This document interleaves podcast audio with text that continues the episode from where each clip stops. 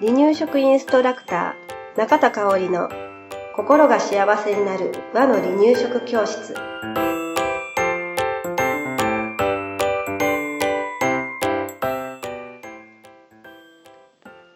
第115回です。番組アシスタントの山本智子です。よろしくお願いします。はい今日もよろしくお願いしますえー、もう何回目でしょうか？保育士バージョンで今お話ししてるんですけれど、はい、えー、ちょっと今までの流れと変えてみます、うん、はい、これねあの保育士バージョンだけれど、離乳食を、うん、に向かう時のママの心得、うん、心得というかママにも当てはまることかなと思いますのでね、はい。えー、ぜひ、えー、ちょっと心がけてほしいかなっていうこと、はい、題材はこんなはずではなかった、うん、イライラママにならないためには、っていうことなんですよね。まあこんな話をする前にですけれど、じゃあ私中田香織はイライラしてへんのかって言ったら、イライラしてます、自分の子供に対しては自分の子供に対してはね。だけど、えー、イライラもしながら、失敗もしながら、成功もしながら、ちょっとこの息子が生まれて十数年やってきてますので、まあ、それと保育現場でのね、お話も入れながらね、はい、えー、していけたらいいなと思います、はい、イライラしないお母さんなんていないよね。ね。でいないよねって知らんけどあいるかも。たまにいるみたいよねでも。あでもなんか、保育所のスタッフにも、うん、イライラしなさそうなのが2人いるよね。ね。2人いるよね。ね。うん、いるな、うんうんうん、イライラしない人もいるかもしれない。だからまあイライラしてしまう方に向けてお話ししたいと思います。えまあ赤ちゃんを産む前ね、生まれてきた自分の子供と笑顔の私を私は想像してたんですよね。でななんとなくやけれど自分の理想の母親像っていうのなかった、あるね。あ今でもあるんだけどね、ありました。だけれども、実際に子育てが始まったら、えーと、自分とは違う人間だから、彼彼女たちは。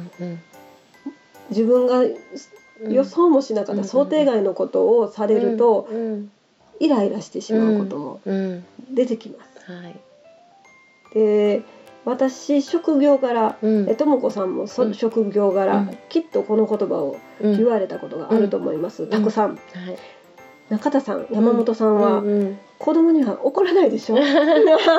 ね怒ったことないって今でも思われてる。思われてるでしょ、うんうん、えー、そんな、うん、かおりちゃん怒らへんでしょ、うん、っていやいや怒るけどみたいなね、うんうん、ねそう。本当に。うん、うん。なんか怒らないで上手に、うん、あのうまいことできる母親にどうも私は見られているようです。うん、でいやいや怒るよって言っても信じてもらえません、うん、いやもうその怒り方が優しいんでしょ？って言われるんですけどね。いやそうでもないんだけどなって思うんです、うん、で、えー、実際感情的に私怒って、うん、後で反省する日もあります、私の可愛いところは後で反省するところ 可愛いところとかで。自分で可愛いとか言って、ね、あのね後で子供たちに「ごめんね。朝はお母さん怒りすぎた」って一応ね謝ります。謝ります。ごめんなさいって。うん、っていうことは伝えます。うん、でなんで保育所でイライラせんのに、自分の子供にはイライラするんだろうっていうことに悩んだ時期もすごくありました。ね、ということで、子育てのイライラを少しでも減らすようにどうすればいいかということをお話ししていきたいと思います。はい、うん、まず一つ目、一つ目の心得として、ママはイライラしてもいいんだよっていうことを伝えたいと思います。イライラして当然なんですよ。ね、子育て始まったらね、今まで自分のペースで生活していた。んですよね。それがプラスしてさまざまなね用事が増えるんです、うん、子供の用事がね、うん、その上にね赤ちゃんは自分のしたいことをどんどんどんどんね、切り開いてやっていくわけなんです。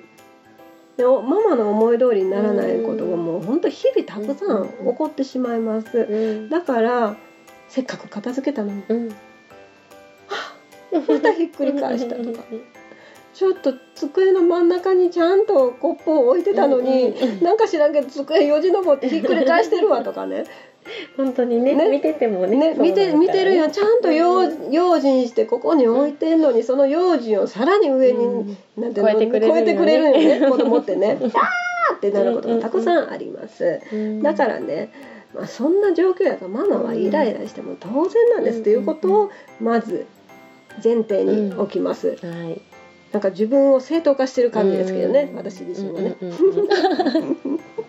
当然と思った上で、えー、お話を聞いてください、うん、えー、まずね家族と話をすることって大事です、うん、ちょっとイライラしてしまったこと、うん、育児での悩みっていうことをまず家族とお話しすること大事ですね、あのお母さんママだけが子育てしてるわけではないんですよね、でだからパパだったり、うん、おじいちゃんおばあちゃん、うん、えー、ママのご兄弟だったりにね、えー、こんなことで最近イライラするんだけど、私どうしたらいいかなっていうことをね相談してみるのは大事だと思う、そしたらね、友達でもいいんですよ、ね、うん。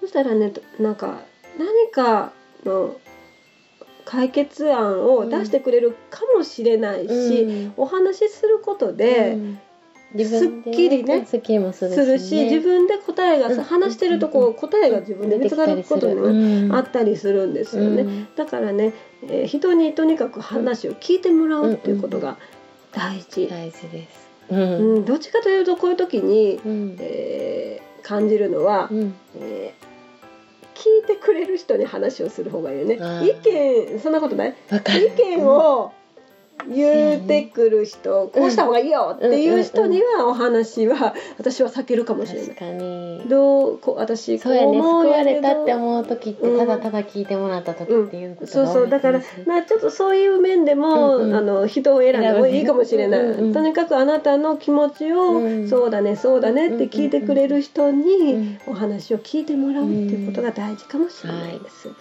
まあそれで、えー、できるイライラ解消法を他にもお話ししていきたいと思います。うんはい、一旦ね赤ちゃんと心の距離を置いてみましょう。うん、あのイライラの原因の一つは、うん、私自身が子育てをしてて感じてたのは、今でもだよ。うんうんうんえーと、ママと子供との心の距離が近すぎるっていうところなんですね。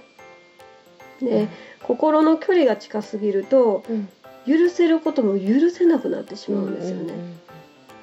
だから意識的にワンクッション間を心と心の距離間を置いてみるっていうことが大事、これ決してね赤ちゃんのそばから離れなさいって言ってるわけではないですよ。心と心です。だからイライラする前になんか自分自身が何でイライラしてるのかっていうのを客観的に見てみるっていうのも大事かなと思います。で今まさしくあの中二病のお兄ちゃん、うん、お兄ちゃんね中二病中二病が何なのかも私分かってないんやけど、まあ、中二はいろいろあるよとか言われる中で、うちなんか割とその。私のことを好きなんですよ彼はね、だから私と口を聞かなくなるってことはないんだけれど、うん、なんかここ最近この1週間特にね、うんうんイライラがすごく溜まってて、うんうん、特に朝、うんうんうん、でもう朝今日の朝もイライラしながら 行きはったんですよ。夕方になったらめっちゃすっきりしてるんだけど、まあ、やっぱ学校行く前にしんどいんやろうね。うんうん、ね。暑いし、ね、暑いしもうクラブも大変やし勉強も大変やしっていうのでイライラしながら行きはるんです、あの人。で今日の朝も何でイライラしてたかというと筆箱がないんですよね。で筆箱がない筆箱がないってなんか言うてはるんです。まあ今までの私やったら、ほれほれ言うて一緒に探したりしてたんだけれど、一応聞いてみたんです。それはお母さん探した方がいいかな一緒にって言ったら「探さんでいい!」って言ったら「あじゃあじゃあもういいのねみたいな。うんそうわかるわかる。探さんとあ見守っときましょうそばで。うんうんうん答えくれたしね。そうそう答えくれたしでももうごちゃごちゃ言わんとこうって決めたんですね。うんもう昨日もう言いたいことはたくさんあるんですよ、うん。昨日の晩になんで準備しとけへんかっていうとこから始まるから。ね 言いたいことはあるけど。言いたいことはあるけども、うん。そこは自分で言う年ではない。もうあの赤ちゃんをあの幼児さんでもない、うん。うん。中二なんでね、うん。うん、自分で気づいていただければいいかなと思って、うん。うん。ごめんなさいちょっと話がずれてしまうんですけど。とにかく見守ったんですよ、うん。うん。見守ったらなんかもう、もう半泣きになりながら「古くない?」って言いながら言ったから、まあどうにか解決したんやろうなとは思いながらね。ない言いな。がらなりなりながら言うそっか。どうどうしたどうしはったんやろうなと思いながら、まあ、息入りましたけれど、うんうん。まあちょっと話ずれたけど、うん。まああのちょっと距離を置く、ね。心の距離を置いてうん。見守るっていうのは、うん。この中二になった今でうもん。してます、うん。これがもう私が「筆箱筆箱」って言ってうん。一緒に探すと、うんすごく心の距離が近くなって、うんうんで私も文句を言いたくなってくる、なんであんたそんだけ探してんのにさみたいなそうなんであんたもうみたいなつったらお母さんが勝手に入ってきたんやんけみたいな話になってくるからうんうんもうややこしなるからうん心の距離を置くっていうのは今もしてます。はいはいうんなのでね、えーそれをちょっと意識的にやってみてください。はいはい親子やからねやっぱりね近いんですよね。ね母と子はね。母と子はめちゃくちゃ近い。う。うん。うん。ね、はい次です。深呼吸しましょう、うんイライラしそうになったら大きく、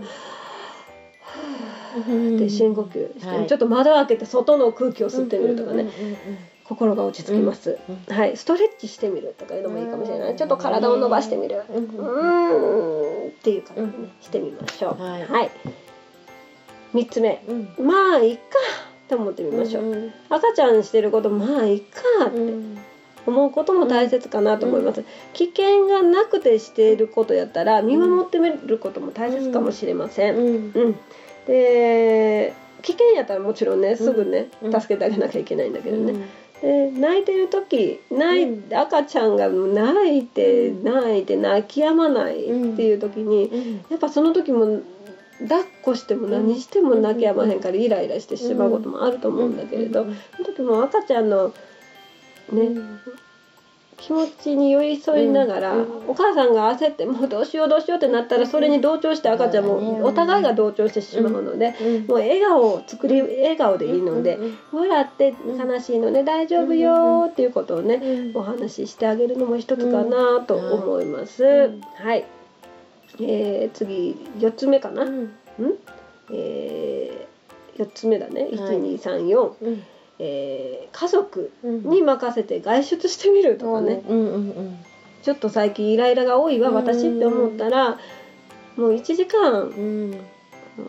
一人で見たことないパパにでもいいです、うん。パパに「ごめん1時間だけお願いします」って赤ちゃんを見てもらって、うんごめんじゃないんだけどね全然ね。ね。うん、うんで1時間カフェで「はあ」としてみるとかね、カフェじゃなくても公園でもいいし、うんうんうんなんか自分が落ち着けるところに行って、自分の時間を作ってみるっていうのはとっても大事かなと思います。私これしてこな私かった。もしなかった。今見て思った。しなかったからしとけばよかったなって。そう。ん思います。うだだって絶対大事よこれ。うん。今ねでもなんか結構そうやってうまくし上手にしてる人たちを見たら偉いなって思う。そう偉い偉い、うんもうなんかそこの視点がまずなかったなかったね自分で全部しなきゃと思ってた。そうそうやね、うん。だからもう家族巻き込んだらいいんですよ、うん。おじいちゃんおばあちゃんにあのうん。見てて言ったら喜んで見てくれるねね。おじいちゃんおばあちゃんもいると思うんでね、あのうん、パパとでおじいちゃんおばあちゃんに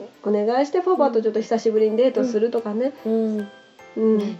大事かもうん。で帰ってきたらやっぱりね子供のこと考える考えるからね。考えはい早く帰ろうってうん。思う時もあると思うんでね、そしたらまだねね。自分の愛しさを知るみたいに。そうそうそうそう。あうん。のそういったこともうん。大事、自分の時間はぜひ作ってほしい、うん。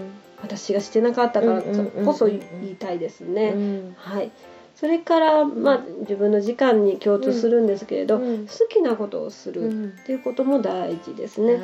ほんの10分でいいので自分の好きなことをする時間作ってみましょう。はい。赤ちゃんがお昼寝してる時に、例えば手作業ぬいぬいするのが、作品作るのが好きだったりしたら、その少しの時間で、ね、それが作ることがリラックスになるんだったら、そういう時間作るとか、読書するのが好きだったらそれするとか。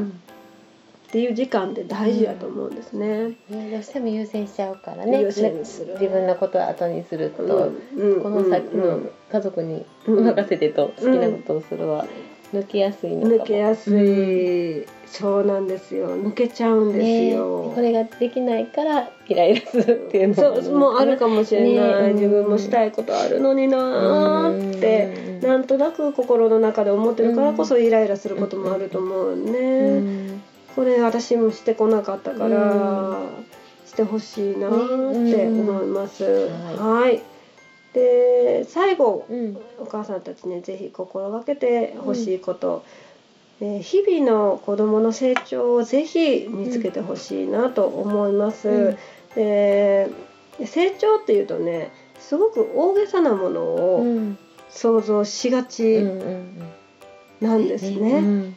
そうじゃなくてね、例えばまあ、えー、1歳過ぎた子だったら、ブロックを1つお片付けで箱に入れました、でもすごい成長なんだよね、人参を食べないけどちょっと食べてみようかなってチャレンジしようとしたっていうね姿もすごいこと、成長なんです、そういう小さな小さな成長を、えー、で小さな幸せなんですよね、うん、そういった小さな幸せを探していくことを、ぜひしてほしいなと思います。でそれがそれを見つけたら共に喜んで褒めて喜んでっていうことをしてほしいし、うん、えー、ね、そういったことを家族と共有する、うん、こんなこと今日はできるようになったんだよ、っていうことを共有するっていうのも大事、うん、だからちょっと子供に目線を、子供への目線の向け方を変えるだけで、見えてくるものってだいぶ変わってくると思うんですね。でそれをすると子育てのイライラが少し減るんじゃないかなって。うん、ね、すごくわかる、すごくわかる？うん、ありがとう。すごくわかる。今実感中みたいな、実感中だよね。いやいや、今、今でも私もそうなんだけどね。そう。な、もうとにかくえっ、ー、とねイライラをなくすためにもスキンシップも大事ね、うん、スキンシップ、うんうん、ね、えなんか行動を変えたら心もまたそっちについていくっていうのを聞いたことが、うん。うん。うんね。だから、そういった感じでね、うん、あのまずはお母さんにリラックスする時間をとってもらうっていうことが前提でその後は子供を見る視点を少しだけ角度を変えてみてもいいかなっていう感じです、そうするだけでもねイライラ軽減されます、絶対イライラがなくなる方法は私知りません。知らないんだけれど、うん、軽減少なくなる、うん。減らされるということでね、今日はご紹介しました。はい、はい、今日もありがとうございました。はい、ありがとうございました。離乳食インストラクター協会では人生80年の食事の土台作りをお伝えするお手軽な和の離乳食パクパクセミナーとじっくり学ぶ離乳食インストラクター協会2級1級講座を全国で開催しています。また、2018年11月からは離乳食の専門講師を育てる離乳食インストラクター養成講座を行っています。詳しくは、離乳食インストラクター協会ホームページをご覧くださいね。